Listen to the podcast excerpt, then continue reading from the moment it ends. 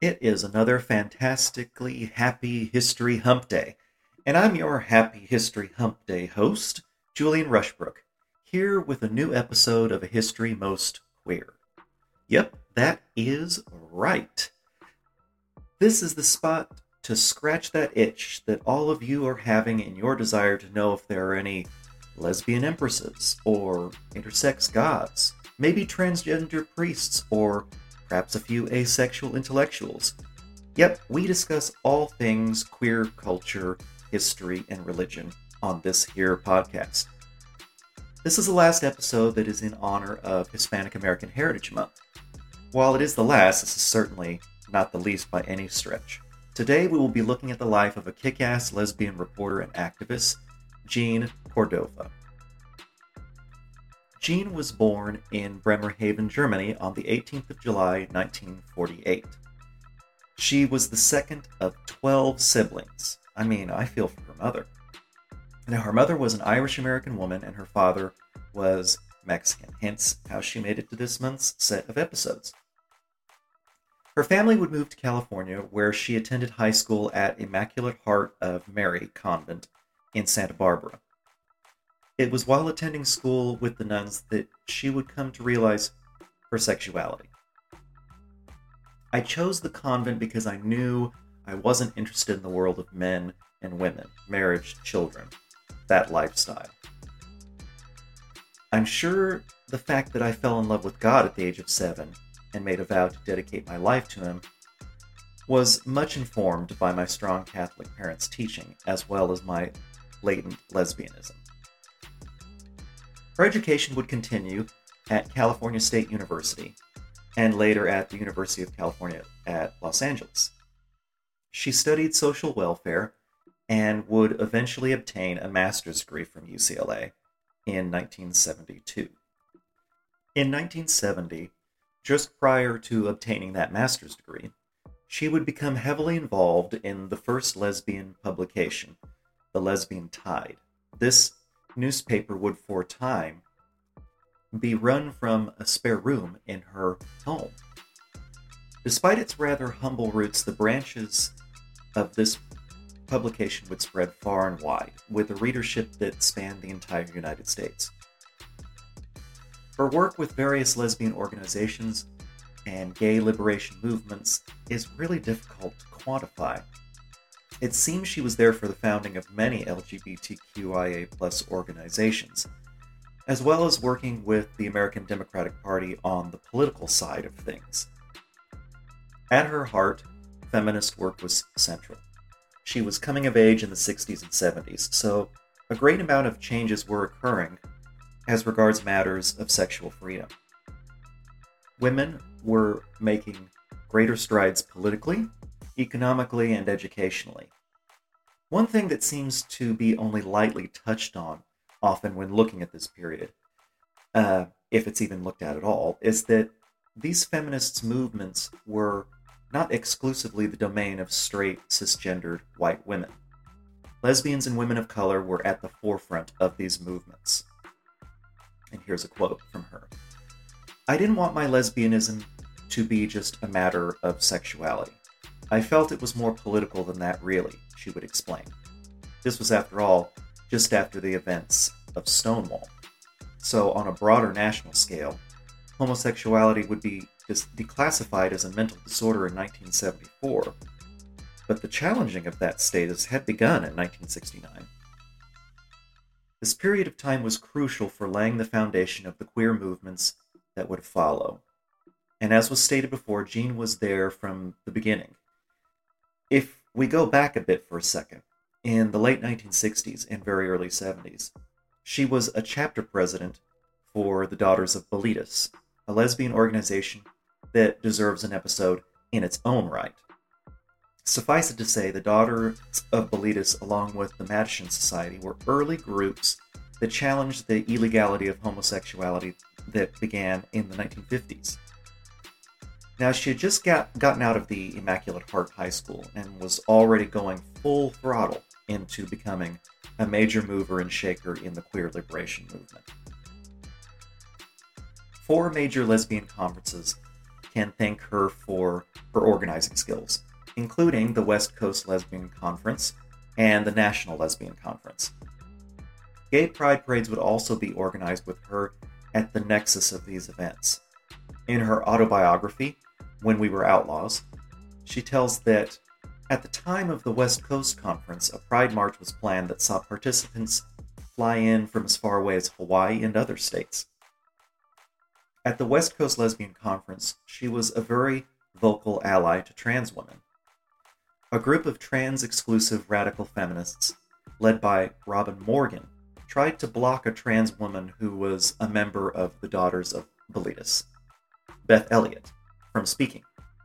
They had successfully blocked her from being a speaker the year prior, but it was now 1973, and Jeanne Córdova was having none of that. In the end, Beth Elliott was able to take the podium and speak. The efforts were in the goal of overturning the California state anti sodomy laws. It seems that at the time, grown ass, consenting adults needed a roomful of white, straight, cisgender senators to tell them what they could and could not do with their bodies. It seems this battle keeps having to be waged even in 2023. Republican state legislator John Vern Briggs from Orange County, California. This lovely gentleman would, even decades after his work in the California legislature, talk of a deep admiration for violently anti queer activist Anita Bryant. He would later have a change of heart, even going so far as to heavily criticize the Reagan administration for its lack of action in regards to the HIV AIDS pandemic.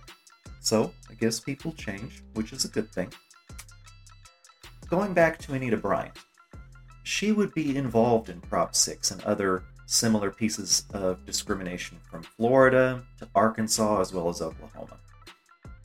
These were in an effort to fire educators who were gay or lesbian and to also ban them from being hired in the first place. Jeanne Córdova would fight against these measures, as would Harvey Milk. If any of you has seen the 2008 biopic Milk, written by Dustin Lance Black and directed by Gus Van Sant and starring Sean Penn as the titular Harvey Milk, then this is the guy we're talking about. As a little aside, uh, the recently deceased Senator Dianne Feinstein worked with Harvey Milk when they served on the City Council of San Francisco. It would be she that discovered the murdered body of Harvey Milk, and thus act this act of terrorism would help launch her career onto the national stage. So anyway, let's get back to Prop 6. It would not just be Democrats or queer activists that would oppose this ballot initiative but so too would the former Republican governor, Ronald Reagan. It is a mixed bag with this guy. He did not mind gay men dying horribly, but thought it was too far banning them from teaching.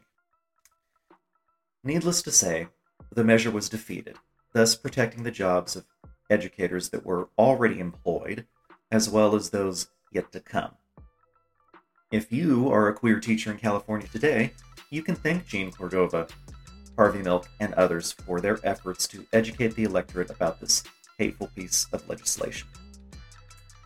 She would meet her life partner, Lynn Harris Ballen, who was as much an activist as she herself. She was a feminist radio journalist whose father had been an anti apartheid activist in South Africa, who ended up turning to terrorism, unfortunately, uh, and ended up being executed for a bombing that he had carried out in 1964.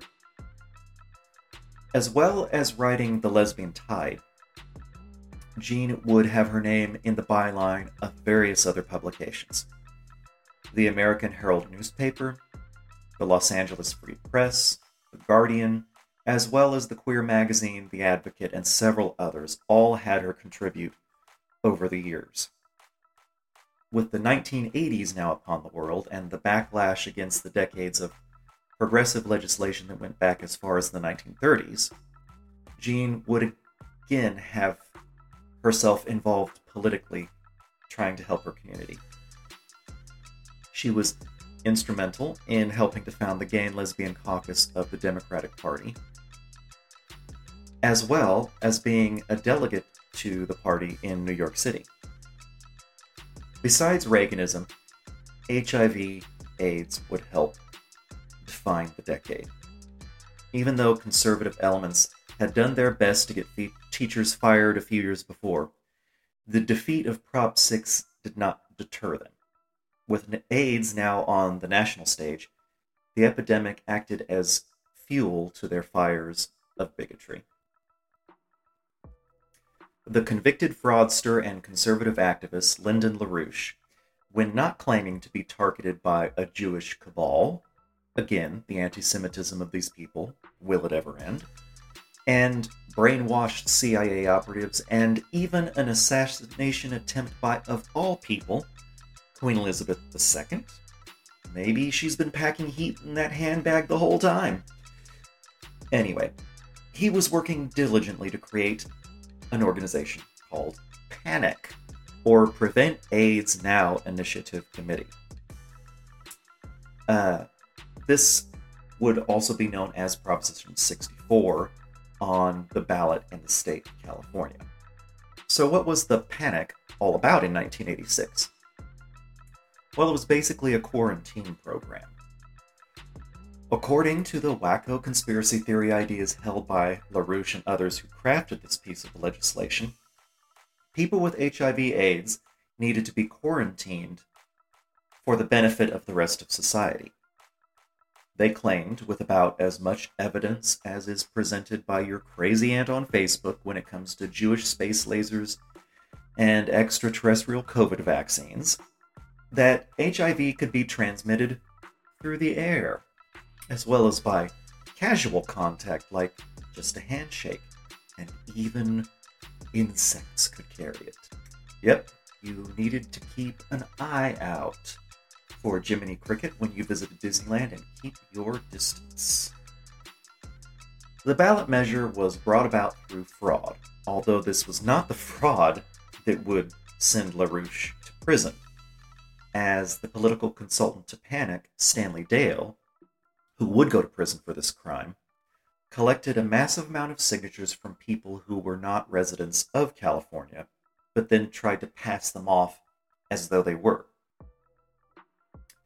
Funnily enough, the Catholic Church even opposed this legislation. And let's be honest, the track record for the Church being on the side of queer issues is not exactly the best, at least historically speaking. Well, anyway, this 1986 ballot initiative was defeated. LaRouche and his buddies would make a few changes.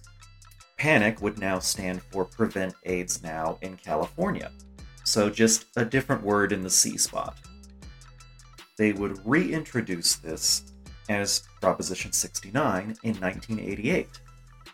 Thankfully, this sort of 69 was voted down by the Californian people. Mr. LaRouche would later go on to accuse the Centers of Disease Control and Prevention of criminal malfeasance for refusing to back Panic's work. There are an awful lot of terrible similarities here to conspiracy minded people regarding COVID 19 and all of the vitriol that was directed at the CDC in more contemporary times. It should come as no surprise that the CDC would not support initiatives that lacked any scientific research or verifiable facts. So, yes, Jeanne Córdova was busy fighting all of this foolishness while working to try to bring the queer community together. She worked on and would publish the community led Yellow Pages in 1981 to 1999. This publication was the first LGBTQIA plus business directory it's no doubt that these efforts helped to financially lift up queer business owners and educate the consumers about friendly and affirming companies. She would write three books Sexism, It's a Nasty Affair, in 1974, Kicking the Habit, a lesbian nun story in 1990, which I must say, this title has me instantly interested. And lastly, the previously mentioned When We Were Outlaws in 2011. That is to say nothing about her various contributions to anthologies over the decades. Needless to say, she was a prolific writer. At the age of 67, she would succumb to metastatic brain cancer and die at her home in Los Angeles on the 10th of January 2016. Throughout her life, she received a tractor trailer full of awards and commendations from the Rainbow Key Award to being on numerous top women or top lesbian lists, and would be the keynote speaker at a variety of events over the years. Just before her death, she wrote a letter about dying to my lesbian communities. It would be published in a variety of queer publications all across the nation, and her, her obituary would be published all over the world. Here is a few segments of the letter that I think best encapsulates her drive and soul. I mean, I think it's best to let her speak for herself. Many of us have gotten cancer and died. I write publicly to the women who have defined my life because I want to share this last journey as I've shared so much of my activist life with you. You gave me a life's cause. It's wonderful to have had a life's cause freedom and dignity for lesbians. I believe that's what lesbian feminism is really about sharing. We built a movement by telling each other our lives and thoughts about the way life should be. We cut against the grain and rethought almost everything, with just enough left undone for our daughters to reinvent themselves. Death should be a part of life, not hidden, not secret, something we never said out loud. From the age of 18 to 21, I painfully looked everywhere for a lesbian nation. On October 3rd, 1970, a day I celebrate as my political birthday, I found her in a small DOB, Daughters of Bilitis, meeting. That's when my life's work became clear. Shortly thereafter, I became a core organizer for two national lesbian conferences one of which redirected my path to create the Lesbian Tide news magazine, a national paper of record, as the historians say, for the lesbian feminist generation.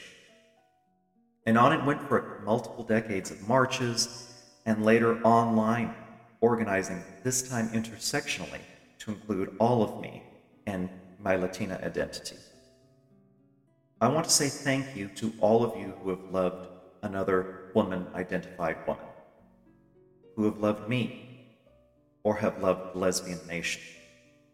I wish I could still write about this kind of love more eloquently. Lesbians do have a special love for one another. I have felt it many times when women are with each other.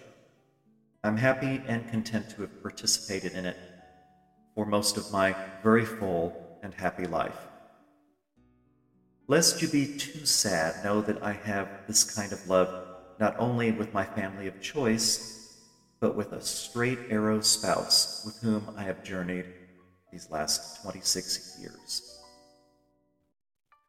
Her last gift to the community was a donation of $2 million to the Astraea Lesbian Foundation for Justice, an organization that promotes philanthropy and awards grants to LGBTQ LGBTQIA plus people of color. Not only does this organization benefit people in the United States, but it's active all over the globe. Her legacy is really every queer person in the United States, and for that matter, the world. Her determination to defeat conservative and conspiracy theorist anti gay legislation and to connect queer people together has ripple effects even today. Every summer, Pride events draw crowds of hundreds to even thousands in cities and towns in all 50 states, and in cities in countries from Israel to South Africa and Brazil. This ability to be visible is thanks to activists just like her. I recommend reading one of her books or even watching a documentary about her, uh, Jeanne Córdova, Butches, Lies, and Feminism, a documentary that came out in 2017. Well, I think that that wraps up the life of Jeanne Córdova. If you like this podcast, rate us on Apple or Spotify or wherever it is that you find me chattering away about queer issues. And you can, if you didn't like this episode or if you really loved it, send me a message at historymostqueer history most queer at gmail.com and come visit the Instagram page where you can also message us to see a few pictures of Jeanne Córdova as she's doing her thing through the decades. I hope that all of you have a lovely week, and I will see every one of you again on your next History Hump Day. Bye bye.